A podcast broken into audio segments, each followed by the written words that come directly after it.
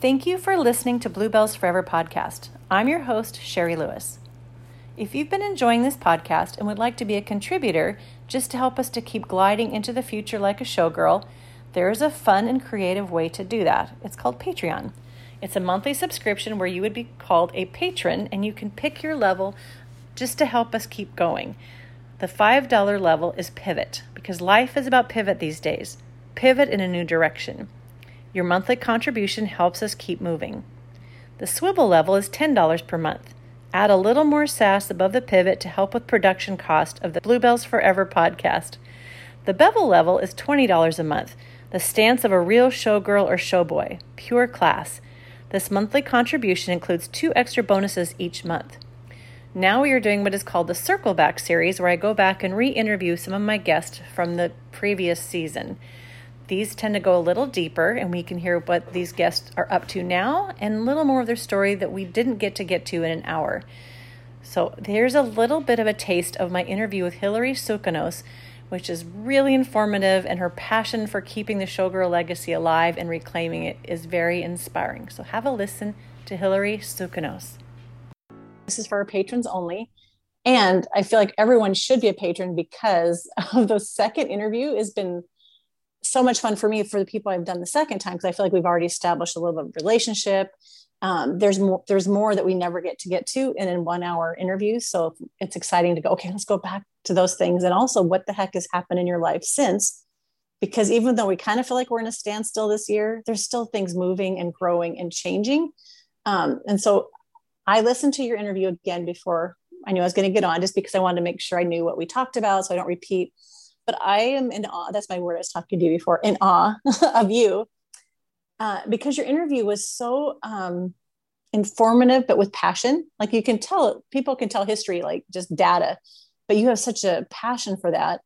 And I loved hearing about your experience, and you you were so good at having the hard and the beautiful all in the same story like when you were telling about what happened in Paris with the terrorist attacks and how that that reflection of being in, in New York and America, not New York, but in America, like how you were able to tell these stories, I felt with a lot of dignity and heart.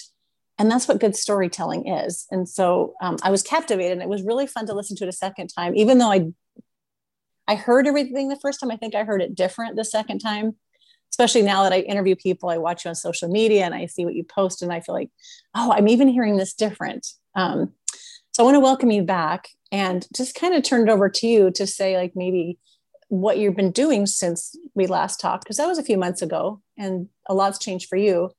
And maybe even kind of circle back on some of the things that you had started, like the cabaret diversity and just your own place in the Lido and just let's just see where this goes because I totally trust you that you are such a good storyteller that, that we'll be fine if I just sit here and listen. Thank you so much, Sherry. First, congratulations on your one year anniversary of the Bluebells Forever podcast. You have made a huge contribution to the genre of cabaret, and you've made a home for cabaret and showgirls in Europe, in America, and around the world.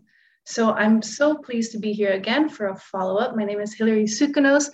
I joined the cast of the Lido de Paris in 2015 for the new show Paris Merveille.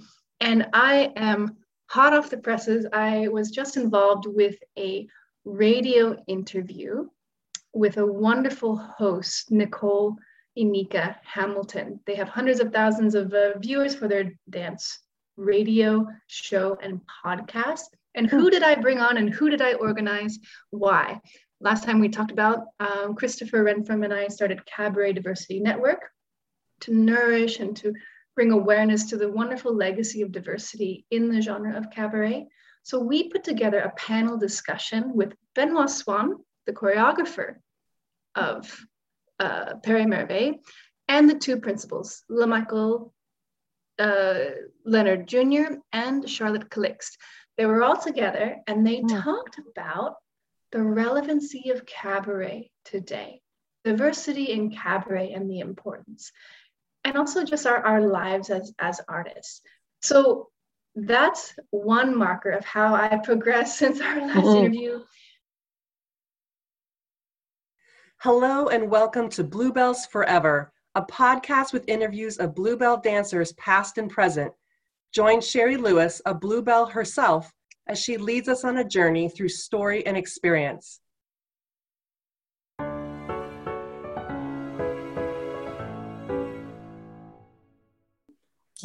So I want to say good morning because it's morning for me. It's evening for you. So right now yeah. we have Laura, Laura Pearson, and we were in Hello. This is the fun part: is we were in Hello Hollywood, Hello together for a few months. But this is the thing: is like I recognize names and found out we actually were on the opposite side of the wall for about six months. So you were a singer. So welcome, and Thank it's you. just so fun to uh, get to connect with you. And I have never spoke with you and that's the fun part. It's like total stranger not anymore. We've spoke for four minutes and we have so much in common. So you i have not interviewed a sing uh, michael Eardley. i talked to him and that it's just it's a very different yes. and similar thing to go through those auditions to get in those big shows. And so i had fun hearing what it was like like as a singer and to know Donn Arden was no kinder to the singers than he was to the dancers So no, can he, you tell he put terror in all of us? Yeah. Yeah. And so when you get in there, you're like, oh, I think that's a pretty miraculous thing that I made it through that. So can you share a little bit of like your growing up of what, you know, were you singer, dancer, like when that kind of entered your life and why? Yeah. Well, I was about four years old when I went to see my older sister um, do a ballet recital, and she was wearing a red tutu with a white dove wrapped around her finger, a fake dove, obviously, doing an arabesque. And I thought, I saw her on stage and I thought, I want to do that. I want to look like that. And I want to be her. And so I got involved in, in ballet and tap as a little girl. And I was never out of costume. My mom said that I would never get out of costume. I just always had to have a costume on. And on my first day of school, she put me in this little jumper with my little brown shoes. And she said, So, what do you think of your new outfit? And for going to kindergarten, your first day, I said, Well, mom, it's okay, but I'd rather be in a tutu. oh my gosh, I love it because like, what world do you end up with the best costumes in all the whole world? That's you know, you you made that, you did it. Oh my gosh, yeah, it was always about the costumes for me. Really, I love right. becoming beautiful, you know, yeah. in a different a different um, persona that I could project. I interviewed Athena uh, Pataxel yesterday, and she was talking about the the sparkle and how sometimes you're told you're not supposed to like sparkle or girls. But when she said that, I had this very vivid remembrance of my first recital, and it was uh, my sparkles and also the lights, like the stage lights. Because I remember when you're, you know, your first recital, if you're little, it's you get on there, all the lights are in your eyes, and it either makes kids cry or makes yeah. some of us go, when you want to step into it. But I, when she said that, I had this very visceral thing of like, oh, I remember what those stage lights felt like.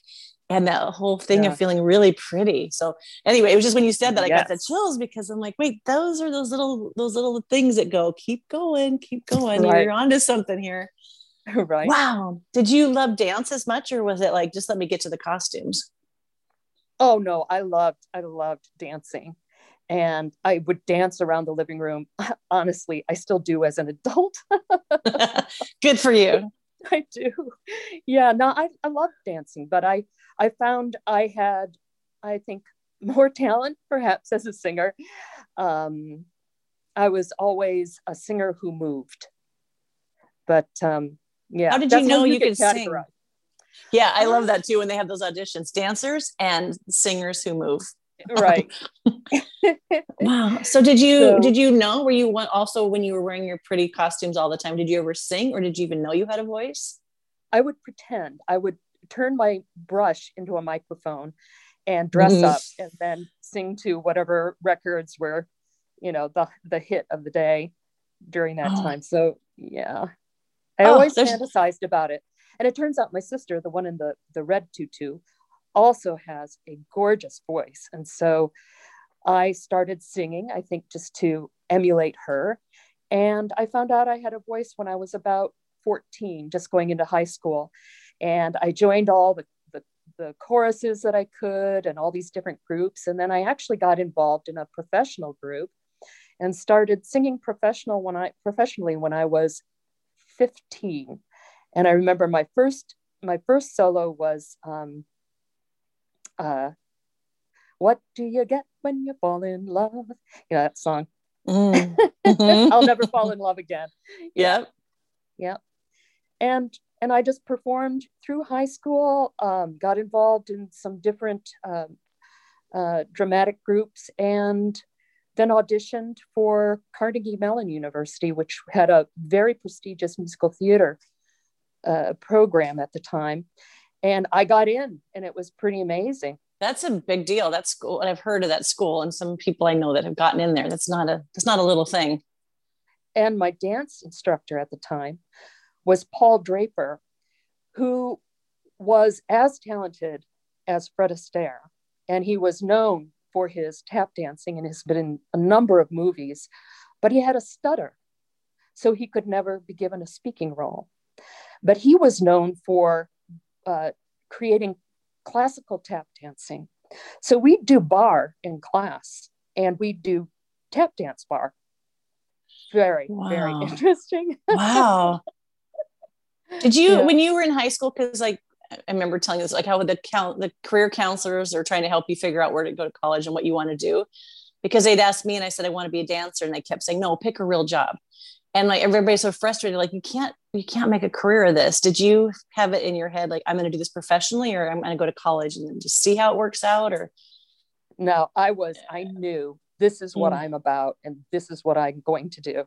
oh, good for and you. I did. Yeah. I mean, my dad, I don't think was too happy about it. I think he was very proud of me um, uh, being a performer, but he wanted me to have a quote unquote real job to fall back on. Right. And I know ultimately, as it worked out, I'm glad that he encouraged me to go to university. Yeah. what was your what was your university like? How much uh, was it of the arts, and how much was your academics? I would say it was more like a a, a trades kind of thing. Um, it really was focused, I would say, ninety percent on musical theater. It was all it was costume building, dance, music theory, all these things, um, and then a few courses thrown in there like world history, etc. But ultimately, I I really missed using my brain in in a broader way.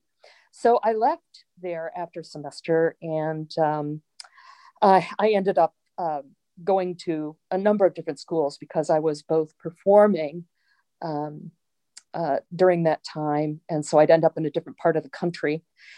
Um, and um, I ended up in I ended up in San Diego, and I was going to San Diego State University, and I was uh, in their musical theater group there, and auditioned for the Old Globe Theater in San Diego, and there was the a director there by the name of Jack Tygett, and we were doing a performance of Side by Side by Sondheim, and um, he said, "What are you going to do after the show? What are you going to do after the show?" And I was like, "I don't know."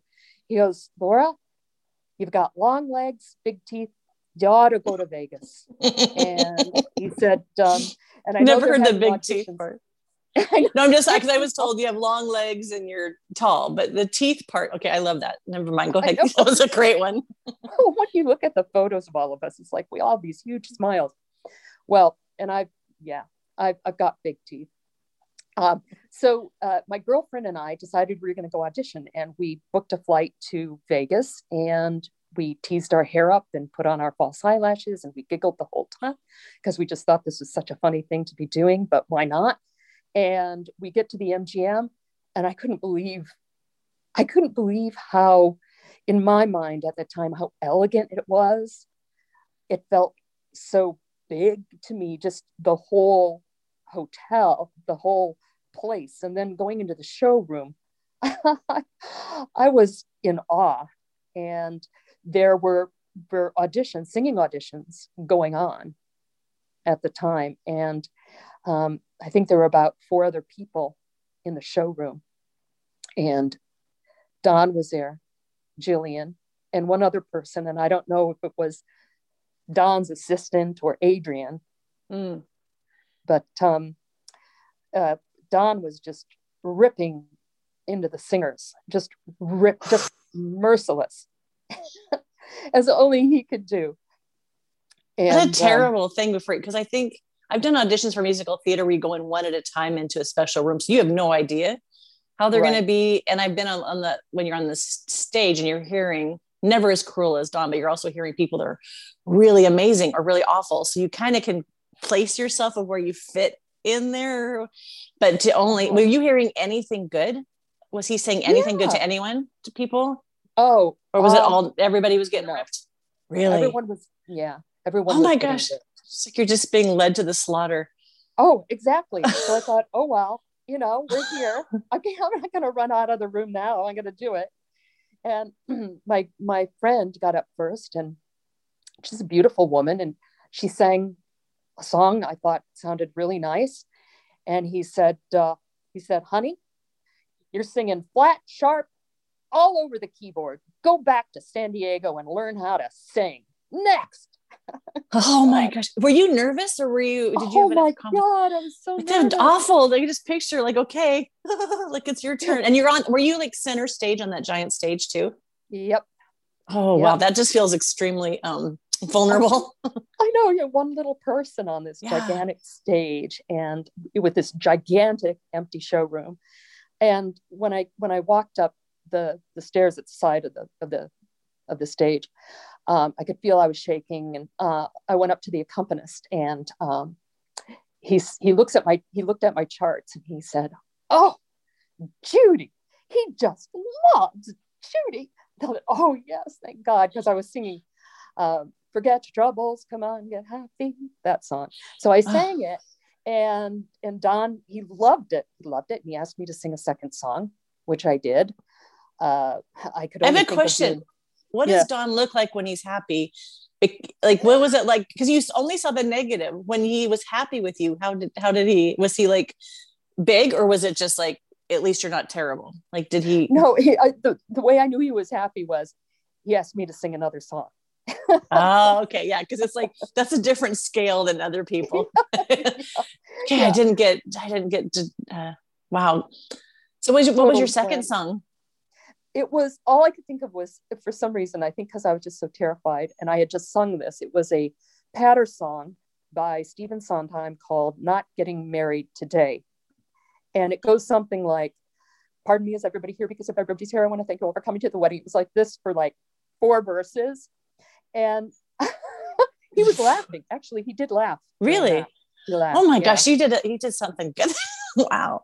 I've also because I'm not a singer. I'm a dance a dancer who've had to sing. But I was always told, do not do Sondheim unless you are like a major singer. Don't don't bring a Sondheim unless you're ready to like be humiliated because you're not supposed to do that unless you're a really really good singer.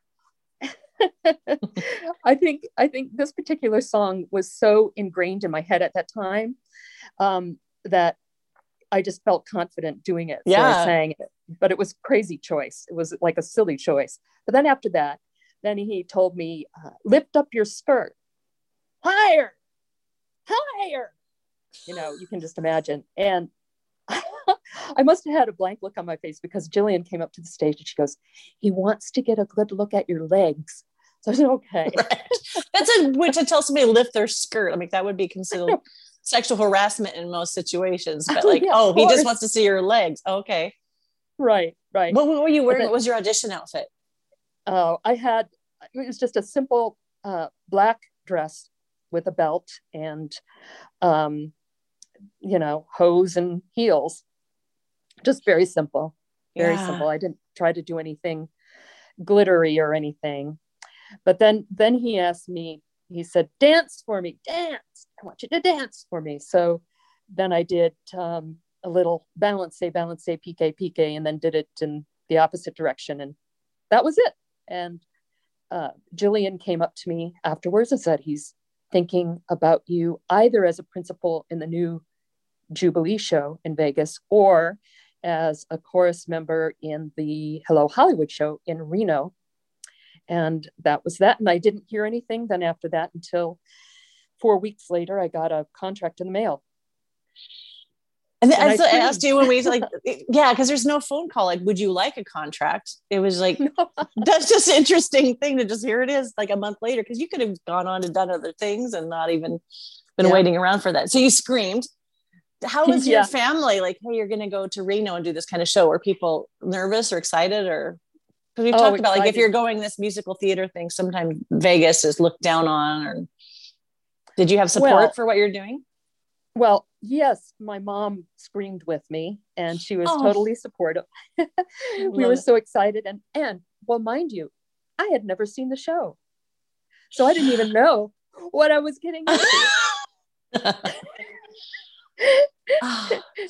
because the shows So- had been open for okay so yeah because i know when i came you rehearse but you get to watch it at night so yeah. had you started rehearsals before you saw it or did you get to see it before you started rehearsals I got to see it the, the night before I started rehearsals. And ab- actually, it was, um, I, I don't remember her maiden name, but um, uh, Kimberly Sabini, who was, I think she was a, um, I think she was a pony. I'm trying to remember now. But anyway, she and I sat with Jillian in Kings Row Mm.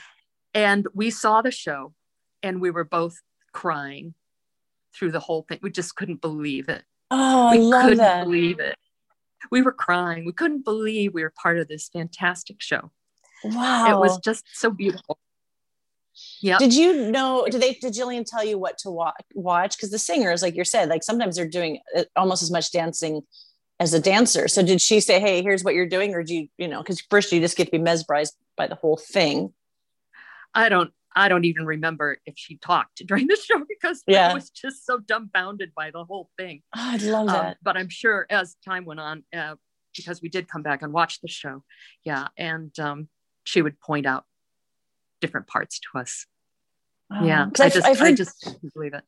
I've heard some people get in the show and they don't even really know they can't they never get to see the whole picture because you rehearse but then like it, it, i think it's a gift to see it beforehand because you i think you just have a more reverent attitude towards what you're doing but if you just come in and learn your stuff it's just you and you don't really see all the, The different whole- components of what's going on that's such a gift to get to see it and go oh okay Yeah.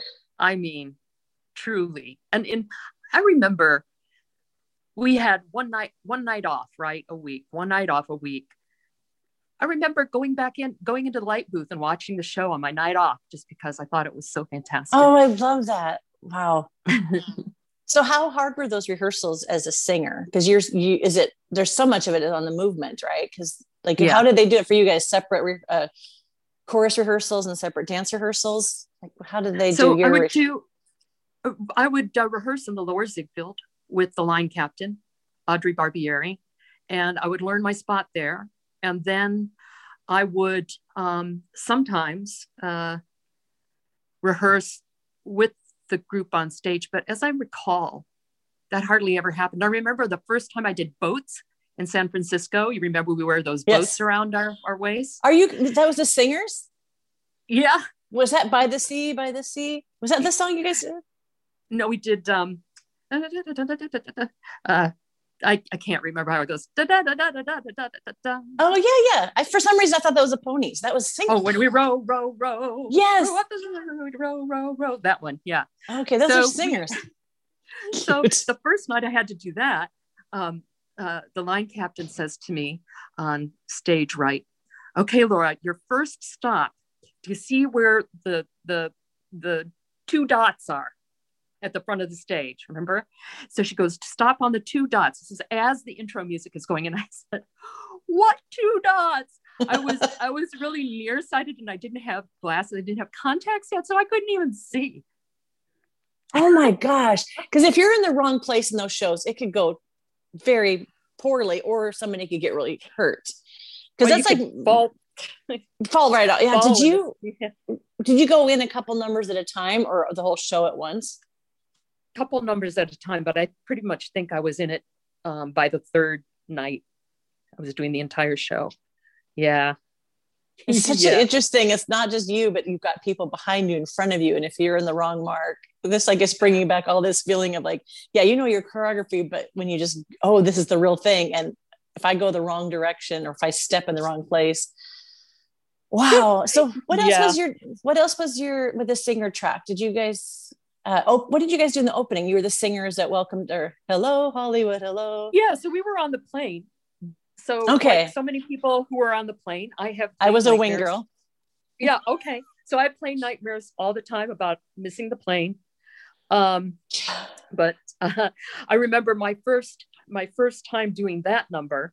I came out at, down the stairs off of the plane, and Sheila Spar was principal singer in the uh, stewardess role at that point. And I remember at one point we did a stop with our hands up, with our arms up, and my my hand was right in front of her face. And I remember she grabbed my hand, like I don't know, like it was a dirty hanky, and pulled it down.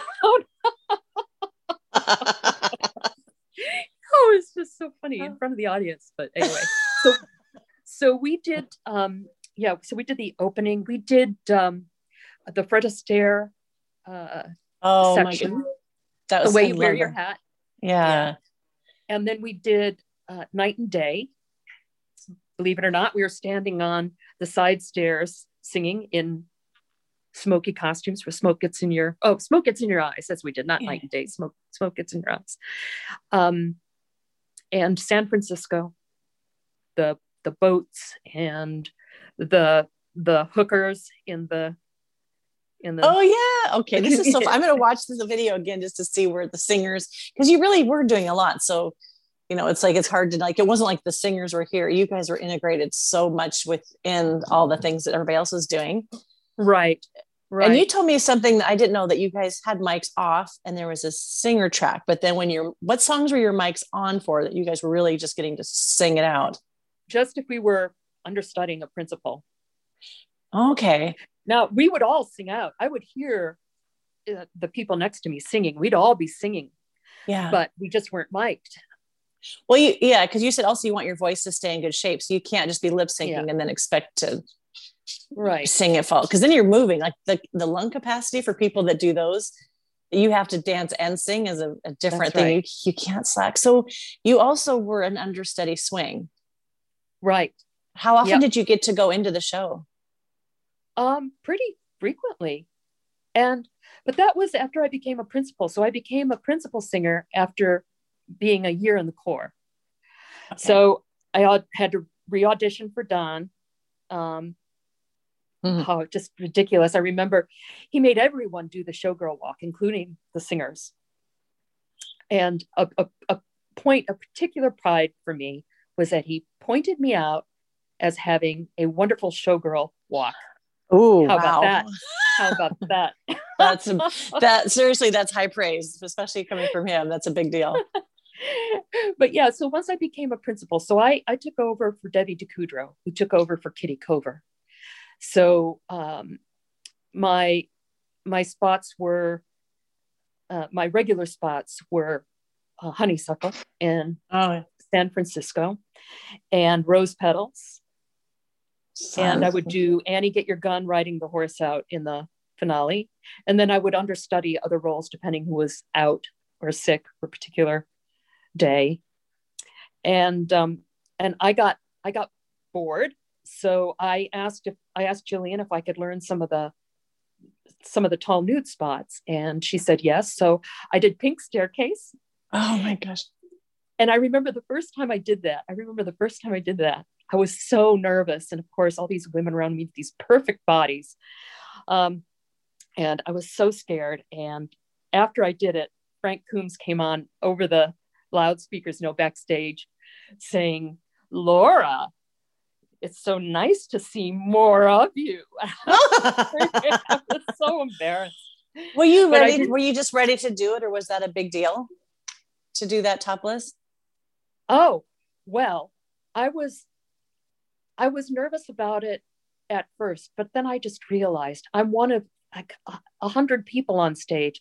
It's totally anonymous. People don't know who I am, even when I tell them where I am, where I what I'm doing, you know, and they can't Yeah. figure out who I am in the audience. They're looking looking for me. They can't see me. Um, um, those eyelashes, that's another story. But um, I wish I think about I think about the show and I think about how uh, I, I can't remember who it was watching from the audience with the binoculars, but if it was Fluff or if Blue when Bluebell came, I think it was when Fluff came, but you know, people were looking at us with binoculars to find out if there was a hair out of place, see if there were any tan lines or tattoos, to check oh my our makeup. gosh. I never And I- heard that. Wow. Yeah, yeah. And I, I just wonder why nobody told me to change my eyelashes. I was like this eyelash freak. You know, Saji used to sell eyelashes, and his were the best and the biggest. Yeah. I would glue three sets together on my top eye, and I think there, were those the kind of spiky? Were Saji's the ones that kind of spiked out? Yes, and I was like, they're embarrassing. I see these photos of myself now. I'm like, oh my god, it's so embarrassing. I can't believe they allowed me on stage like that. But um, anyway, I digress. So I did. Uh, I did Pink Staircase. I did understudy uh, the Space Queen from time to time, and that was always. There's a space queen that's in the underworld with the Oh, huge no, no, no, beehive. no. But there's also hat. what is it the the dis, is not in the disco part. It's in the beautiful silver whatever they call it, crystal The Podacis, yeah. It the was pot of for- cease. That was that beautiful mirror. You're thinking, one you yeah, when you wear. said disco, you're thinking of the disco headdress, but I loved it. Yeah, yeah. That costume was one of the most beautiful creations, I think. That and then with the, light would hit that. Oh wow. Oh, and the mirrored So- cape. The cape That- panels were 18 feet long each. Oh my gosh. Well, I interviewed the dressers and they talked about how those were sewn on individual because you can't glue because of dry air there. They would have. So they talked about how much work to do that. And now I'm just thinking of you when you saw your tutu with your sister. Like, could you have imagined, like, oh, you want to wear costumes, honey? Wait till you see what's coming. I mean, I mean, that's why I wanted to do all these roles, all the understudy, all these parts. I wanted to wear those costumes. I mean, they were so ama- just unbelievably amazing. The best costumes in the world. So beautifully made. I think about it, you know, the Swarovski crystals, crystals, the Parisian feathers, the way everything was crafted so perfectly. And I get to wear it. It's like, oh, Yeah. It's so good when people keep that kind of appreciation because I think I, you know, I I don't know if I felt pe- people were jaded there, but I did other shows where you're just happy to be in it, and there's people that are knocking it and they're just bitter. I'm like, I want to keep this awe because mm. when you stop doing it and you go, wait, I was part of that, but when people don't appreciate it, it's just hard to like not get caught up in that. Like you guys go do your negative over there. I get to wear this exquisite. like I think I'm the night and day uh, I think I'm, I can't remember how much they said those were. I know their fans were like 750 a piece, and that was back in the 80s. Wow. So just the uh, you know what you were wearing, I'm sure I can't even imagine how how much. We could ask Pete what that Yeah. costume cost to make. so it's like uh, you uh, appreciate what you get to wear, and plus you were like so highlighted. It wasn't like you were just in the staircase. We were all amazingly beautiful costumes, but for that one, you were definitely the queen for the day. And the, the scary thing there is you're on a this raked, slippery stage, and you cannot walk on that cape because you'll fall immediately on your rear end, slide down. I mean, can you imagine? it's like Did you have, I Love like- Lucy episode. Did you have Hermes? Like, because I know that the the dancers were the Hermes. No, Did you- no, we wore barefoot? heels. It, no, You had he- heels. You had Mhm. heels on that raked. Oh my gosh. Okay. Yeah, yeah. Luckily, you know, everything had those um, rubberized soles that were like Yeah. tire tire treads. thank goodness because we needed it but that was yeah that was so much fun but often i'd be asked to do it last minute so it was always rushing and i was getting dressed as the lift was going up so of course i still have nightmares Yeah. that that was talking to somebody else of loading uh, for the space curtain above. You had to Mm. kind of step over this gap, and it would kind of give a little bit. And and now Oh I'm thinking, gosh. Elle and I would. There's so many things that we couldn't do, but. And I was saying, like, you're putting on your last bit of jewelry as you're jumping on and moving. yeah Like, like, of course, we're having nightmares about these things. And when Yeah, you're young, like. I'm yeah right right like you're young you can you can do it like backstage i also have nightmares just about all of the set pieces and the dancers moving and the railings coming down and going up and everything and, and trying to avoid those but um talk about there, there's this um story that I tell in leadership groups uh, is in corporate America during my career in corporate America, but it's about courage. And I have a story from when I did the horse, when I did Annie Get Your Gun in the finale for the first time. and uh, in circus, I guess it was opening up circus, or was it opening up? No, it was, was opening it like up. a no, parade of the MGM musicals. It said Yeah. like Annie Get Yeah. Your Gun, A Wizard of Oz Yeah. before it went into circus. Yeah. That's right. That's right. So Kitty was out. Uh, Kitty Cover was out. Debbie Takudro was out. Debbie was Kitty's understudy, and they didn't have anybody. This was between shows. So I get a call from Adrian to meet him backstage. And he says, Okay, we want you to understudy and to get your gun. I was like, Okay. He says, Have you ridden a horse before? I said, I think when I was 10. He goes, Okay, perfect. And he says, So what you need to do is jump on the horse. And um, when the curtain goes up, then you just kick the horse, Frosty, that was his name, as hard as you can and get him to go to that middle spot, uh, make him rear up. And and then and then you start to sing. I rode a horse when I was 10. Okay, that sounds right. So I said, I said, Adrian, Adrian, I am I going to have a chance to rehearse this? No. I said, Adrian, I don't think I can do this. And he shamed me into it. He said, Laura, are you telling me that you're going to you're going to pass this opportunity up for a principal role because you're scared? Uh, yeah. I was like, uh, uh, uh, no, okay, I'll do it. But can you imagine? oh my in these gosh. days. So I did not have a chance to rehearse. So this is the thing. I have literally a 10 gallon hat on. Thanks, Pete Menefee. Beautiful costume with these gauntlets, gauntlets that had all these beads and rhinestones and the the the full chaps and the and the boots and everything. And I have to get on the horse. As Did as help you? um, yeah, there was someone there to help get me on the horse. Mind you, I, I was flanked on either side by Michael Colson and Mitch Hoshoe because they were on their horses. And I, also, Adrian like yells after me, if the horses slip sometimes, if they slip, just try to get out of their way as fast as possible and come to the side of the stage. So, so I hear the, the the opening music of the finale. The curtain goes up. I kick the horse as hard as I can. This is following instructions, and go to the the front. And I'm holding on. I'm holding on to the saddle with one hand, and I'm holding on. Wait, the saddle and the reins with one hand, and my microphone with the other. And we run out to the spot, stop the horse, kick him. He rears up. Then I have to sing. They say that falling in love is wonderful, wonderful. And then and then and then turn the horse and run back as, as fast as we can. And that was that. And I, I when I think about it now, I can't believe that I did that and No. survived it.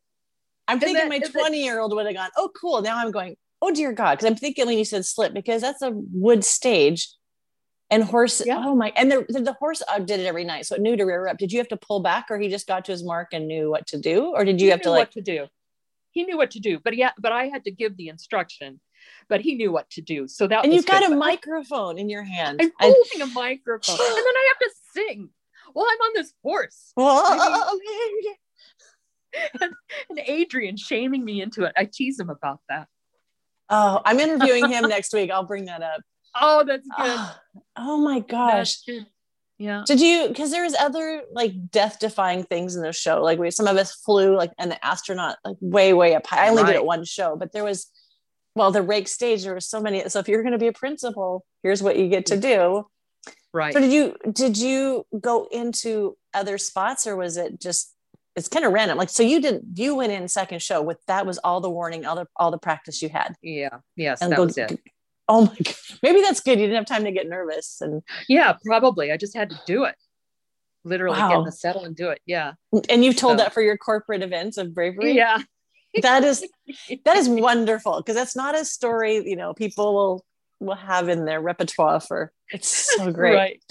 so how you did the show a year and a half did you finish your contract and feel like there was other things you wanted to do Yes. So I remember this. I'm sure you do too, but we were all like, oh, I'm so bored with the show. And I, I want to go on and do other things, not knowing just how incredibly treasured and special every single moment would feel to me now. Yeah. But, but I I was going to make it big on Broadway, you know, so I had to get that moving. I, I am saying tongue in cheek, but I auditioned for Jean Ann Ryan for the SS Norway, and uh, my friends from Hello Hollywood, uh, Scott Clow and Marjorie McLeod were in the show. So that was nice to have their welcome when I arrived there. So I, I did cruise ship. Then I went on and I did Jerry Jackson shows oh, nice. um, in Acapulco and then in the Bahamas.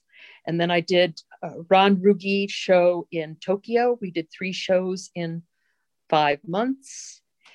And um, I don't know, a few other things, but I, yeah, I, I, I got known on the circuit and I got hired and it was wonderful. And then I ended up back in Vegas. I was a showgirl at the Tropicana in the Folies Bergère.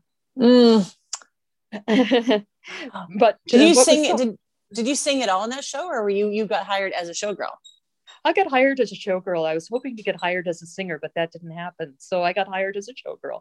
And I loved it because I felt like I was an undercover detective in a way um, actually being with the dancers. And I was a swing, which I also loved because that kept it interesting. And I had a number of friends from Hello Hollywood in that show. Um, uh, Liz Larkin Thorpe and I are very good friends. And we were roommates in Vegas. And we had also performed together in Acapulco at the Princess Hotel, which was the Jerry Jackson, one of the Jerry Jackson shows. That was always so, the show I would hear about because after, I mean, after that, nobody goes to Acapulco anymore, but that was the place. And Jerry Jackson, I remember just like, this is the show you want to do. Cause you, Kathy Minetti, yeah. and um, if you know, Jennifer. Kathy and James. Yeah. Kathy and James. Mm-hmm. So I worked on Norwegian Caribbean too. And there was a, quite a few people, Jennifer Hellquist. I don't know if you, but there was a lot of them that would talk about Acapulco. And it was like, cause I think that world opens up. Cause my first show was Hello Hollywood. And so my big getting away was Reno. So I got there and went, I mean, I think Reno grew on people, but I was like, I want to go somewhere warm and sunny. But did you just hear, I went to Puerto Rico next, but then you just find out about the next one and the next one. Was the travel right. as a, a, a fun thing for you too, to get to choose like all these fun places to go, or was it more about the performance well, and getting to Broadway? Yeah, I mean, it was all it was all very scary. I have to say, the first couple of weeks that you're in a new place, uh, you're yeah, everything is literally foreign but then you fall in love you fall in love with your cast members and you you fall in love with the setting and you find out what's special about it tokyo japan changed my life just such an appreciation for gave me such an appreciation for aesthetics of things everything oh, really? has an aesthetic and a purpose the food the placement the textures the everything is packaged beautifully. And I, I loved Japan. Oh, that's interesting. Oh, I did an ice show in Korea too. That was interesting. I don't skate. Yeah, as a oh. singer. I don't skate. I did audition. I did audition at the Flamingo Hilton for their ice show. I can't remember what it was called now, but oh, it was pathetic. They even gave me skating lessons to see if I could do it, but I just couldn't stand at the skates. But this show in, in Korea, in Seoul, um, in Seoul, South Korea, I I only had to walk over the ice. I didn't actually have to skate in, on it. Somebody whose em- interview is coming up um, was talking about one of those ice shows where the girls, someone were just because they were beautiful, they put their in their costume and they would kind of just push them across, like get them a head start in the wings, and they would just glide and they kind of help them get up. I love that because I, I just think the ice shows were kind of a, a weird combination in the 80s. It was like yeah. Ve- Vegasy on ice. And I'm thinking topless on ice, like there, there you go. Everybody's perky. But then I, the thing that always would crack me up was when they would spin really fast and then like stop and their boobs were kind of like one revolution behind and would catch up. So I just thought it's such a weird combination, but it's kind of like taking your ice capades in your Vegas and it worked, but it just, I don't know how long that, that yeah era lasted where it seemed like a lot in, in other countries too, like bring those Vegas ice shows in. It's really interesting. You mentioned that about, about the boobs, the breasts, because Donn had such specific requirements for breast size. And I did notice in the other shows that I did, you get women who were a lot bigger and yeah. it, it was not as um, aesthetically pleasing, let's just say. Yeah. I mean, they'd have beautiful breasts, but not when you're dancing, like you said, or spinning. Yeah. Well, I remember like heat wave, like there's like that jazz run that you're doing, and you don't, Yeah. if you've got anything extra there, that's not going to work. And if you're It's if, if you're, yeah, so there are some reasons behind that. So, Yeah. and there was no Yeah. fake ones. I don't think that, I mean, that wasn't really a big thing back then either. It's like a natural was a thing too. Right. Yeah. So did you, were Yeah. you, did you still have your eyes on Broadway while you were doing so I- these? Yeah. So when, I was in Vegas, I met up with an old boyfriend and we, he was doing a national tour and he invited me back to New York City. And I said, yeah, let's do this. And he taught me the city and I did some off Broadway and um, I was in a number of different groups and, and did some industrials and commercials, and that kind of thing. Um, but he also introduced me to publishing and to supplement my income. and there I got a start in a whole other career.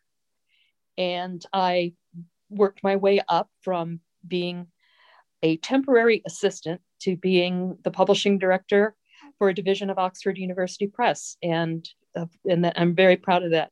But I do have to say, my first time in the office, um, I, I, I was playing the part of office assistant, right? Because this is my mindset. I was doing all these cattle call auditions in New York where you dress the part. So I'm thinking, okay, I have to play the part of assistant. I had on this gorgeous suit. Now, publishing assistants wear jeans and sweaters, you know. I had on this gorgeous suit, designer suit, and long false nails and ma- full face makeup. I know I didn't have false eyelashes on, but still. And within a half an hour, I had ripped off those nails. I'm sure I'd broken quite a sweat, kicked off Oh. the heels, and I was just trying to keep up. And I, it wasn't until like the third day that um, I realized when somebody asked me to make copies of a letter, they said, do carbon copies. And I couldn't find the carbons. And so I would retype everything for as many copies as they wanted. And it was like the third day I discovered the copy machine. Oh I, I was like, oh my God, this is like, I'm going to worship this machine. Right. This is like the best thing ever. Oh my gosh. So you had did, nothing in your college had prepared you for this, right? This was you were learning as you Yes. came in. I you had said people- something, t- but you had said something about how show business prepares Mm. Yeah. in a different way. Uh, Can you say like what the things you learned from show business? Because I think that's really a great thing. Because a singer, I mean, even what you're bringing as a dancer and a singer, the singer brings in a different element too for corporate world and just outside of show business. That's right. Well, I think more than anything, a competitive and uh, dedicated spirit to everything that you do, um, a and and a striving for perfection, for doing things the right way, for being prepared. In the shows, you know, I talked about the the lady in the in the audience with the binoculars, like such precise attention to detail. And we had to get it right because there were a thousand people in line waiting to take take that spot. And so i i know that that has served me well throughout my career particularly really being prepared. You're never late. You're Mhm. never late. You're always prepared and you always do your best. And there's no compromise on that no Right. compromise and the other thing is well i think that showbiz people are very creative people and so you bring a creative problem solving approach to your work And probably most most of all this notion that work can be fun Mm. and Mhm.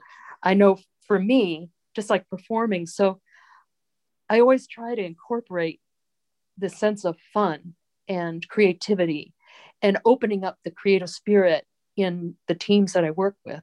Because it's not it's just not it's not just what's on the re- resume. Uh, that's not who you are. Who you are is all your cumulative experiences and practices and passions. And i want to bring that out in people because when you bring that out then you get that that wonderful energy in a team.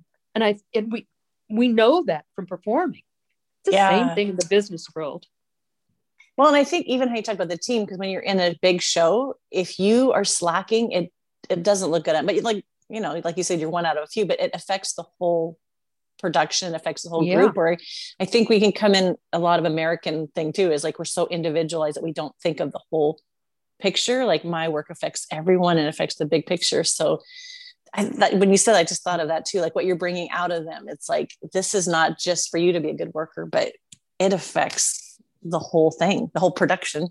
Yes, it does. Yeah. And people's sense of well-being well-being at work Yeah. because then they come in as a whole person, not Mm. just this part of me. And I always really try to encourage that. And that came from my showbiz experience. Yeah. Were you were you going, okay, I'm not going to pursue singing anymore? Or were you while you were doing publishing, were you still auditioning and, and wanting to get into things or just transitioned out of show business? I was involved in various groups where I had the opportunity to perform, and I did um, a cabaret show two years in a row in in New York. Um, not surprisingly, given my my love for costumes, I I underdressed eight gowns, and the name of the the show was "Is It the Girl or Is It the Gown?" Uh, which is a not very well known Cole Porter song, but I underdressed these gowns, bugle beaded gowns, eight of them, and you couldn't tell that I had anything on. You know, you could only see the one on top, and I Yeah. peeled off the layers as a metaphor for showing another part of myself to the audience. Oh, Um, wow. It was fun. It was a lot of fun. So I tried to find every opportunity possible, but um, over the last, say, eight, ten years, I my travel schedule has been insane. I'm just traveling. I, I've been traveling all over the world. Um, Was your base New York, but you could go because Oxford University Press, it was there, it's a global, is it Yes, so I was I was eight years based in New York, and then I got my former boss's position based in Oxford. So um, I would travel to England quite a bit, but the job we have offices and we have markets that we sell to all over the world. So I mean, I was in every content. I was con- continent. So I was um, in Japan a lot, in Hong Kong, in Korea and Vietnam, Italy and Poland, Oh my of course, gosh. England, Argentina, uh, Brazil, Mexico, South America. Uh, sure, I'm leaving some places out, but um, oh yeah, Turkey, Egypt. So you still get to have that like travel life. Did it Yeah. wear on you or is it, was it still fun? Because it's different when you're 20 and you're doing that when you're like Yeah, trying to settle a little bit. Did- Was it still fun or was it kind of taking its toll? it, both, Yeah. but re- really did start taking its toll the last say five years. Really did. Yeah, it's like I just want to be, I just want to know what time zone I'm in and get a good night's sleep. So you're American, but you are now living in England. What, Yes. How did you end up there? I worked in Oxford at Oxford University Press for three years, and there I met my future and current husband. And um, so we met in Oxford, and I moved here last November, and we got married during COVID. So it was all very Oh, interesting wow. with masks in front of the Justice of the Peace um, in July. Oh my gosh. There's like anything that happens in COVID, you need a trophy or something. Cause I know babies are being born, people are getting, their life is still going on, Yeah. but it's definitely gonna be memorable. Yes. And then he's also uh, an artist in a way. Yes. So he, what does he do? audio yeah he's an audio and video production and he's also a composer and a musician and producer of various uh, cover band shows but a lot of that is on hold right now Yeah. because of covid yeah Are Yeah. you still working right now or just working at the moment i'm doing some freelance stuff but i can't i'm doing some freelance editing but i can't i can't work here legally until i have my visa and that's Yeah. been delayed Yeah, gosh, everything's on a different time. So, do, do you do it? Because now you've got like a sound engineer and you're a singer. Do you guys ever play around with that, or is that not as Um, much fun anymore? sometimes- but he's really kind of rock and roll kind of guy, and I'm musical theater Yeah. Oh, that's and jazz standards, you know. So Do you yeah. do you remember Leslie Bandy? She was a principal dancer. Oh, are you kidding? I, I, I worshipped her. I worshipped. I worshipped Leslie Bandy and Liz Elliott Lieberman. I worshipped them both. I was I was so intimidated by them that I couldn't even look them in the eye in the cafeteria between shows. I would look down because I was just I thought they were so awesome. They were goddesses. Well, I actually yeah. interviewed them and I wasn't even sure if they'd say yes. And I, I, I told them I feel like I was 13 years old, like with the popular girls. And then I just like Liz is the most goofy, her humor, she's so wonderful. And but yes. I remember watching in the wings and just with my mouth open because they were so, so exquisite. So to talk to them as real humans has been really fun. Um, but Leslie is almost 70 and she's still she's still creating and she has this show that she's putting together. It's rock music with ballet. And it's like she's got like pink plate. So I just love that, like the blending of the different worlds and like the show, but just like, yeah. So that might be a fun challenge if you guys can make that work with musical theater and rock. well, my thing, my thing now is is tap dance. I'm I'm become a passionate tap dancer. And are you really? Um, yeah, yeah, yeah. When I was when I turned 50, I read something on Facebook. Somebody said what what you were passionate about at four do that. And I thought tap dance. I thought, well, where is someone where around here going to offer tap dance lessons to 50 year old, you know, with my background was a block away from where I lived, one of the best tap dance centers in the world. And I've been, I studied with some of the best teachers in the world. I'm, I'm not very good, but I love it so much because it's music, it's rhythm, it's dance. Yeah. It's, yeah. Mind oh work. Oh my gosh. That's so, yeah that's so fun. You come back to those first loves because I think it's what keeps you young. It's like that, but what brought you into that whole world in the first place. Yeah. I wanted to tap dance and then we have it at my studio and we have Zoom. So I thought, well, I'll just do it at home. No one can see me. And I try it for a while and I guess I just think I'm supposed to be better at it than I am. it's, so. it's hard when you're alone. I, I miss like, I, I really, I really want to do it with a group. That's the fun. Yeah. Yeah. That's the fun. It's hard on your own. Yeah. Oh, that's so. I love that you're doing that. Um, so we're we're gonna uh, end, and it's always hard because uh, then hopefully after a few months, I'm doing circle back where I'm coming back because I just think people's lives right now with COVID, just you know, in a few months, who knows? But so when right. I first started, I started right at the beginning of COVID, and everybody's like, "Oh, it's just gonna be a few months," and then now I'm talking to people almost a year into, it, and it's definitely it's a different feeling. Of, well, maybe we'll go back. Um, so when you think back of those days, especially Hello Hollywood, is there anything that just stands out of like a favorite feeling or memory or just kind of the whole I don't want to say not the ambiance, but there's something that stays with you as yeah. The the the the grandness of it all, the perfection of it all, oh. the spectacle that it was, but not just a spectacle. It was full of talented people, so many talented people coming together to make this larger than life production. And the feeling I have is one of intense gratitude mm. to, Jillian for giving me a chance, you know, to Donn. Yeah. Um, I just feel such gratitude for all that I learned in the show from all the people I worked with, everyone backstage, the light booths, everyone. Mm. I just, you know, and now I realize one of the best, very best times of my life. I love that. And I, we, I think we said it before. I don't think we recorded just how so say you can make your high school day, especially like if you like football players, like those are my days, my glory days. And then sometimes you make it better than it was.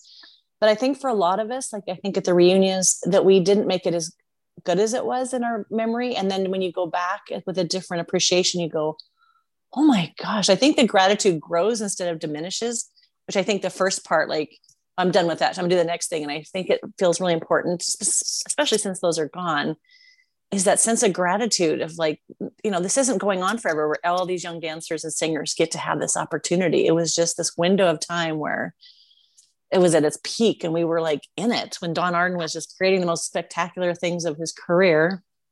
Isn't that amazing? Isn't yeah. it something? we were a part of it. Yeah. Really amazing. And there's a lot of documentation. Like there's different podcasts, people writing books. There's somebody putting a musical in it in the costume museums. I think we all are having this feeling like, I want, I want to preserve this and I want to honor it instead of like let it just fade away like other things go away. It's like, no, this is important. And I think that collectively it feels like we're all like on Facebook, the com like people are finding each other and reconnecting and it feels, I don't know, I want to say sacred. It just feels really beautiful that we get to, to go, wow, thank you. This was I have one more question.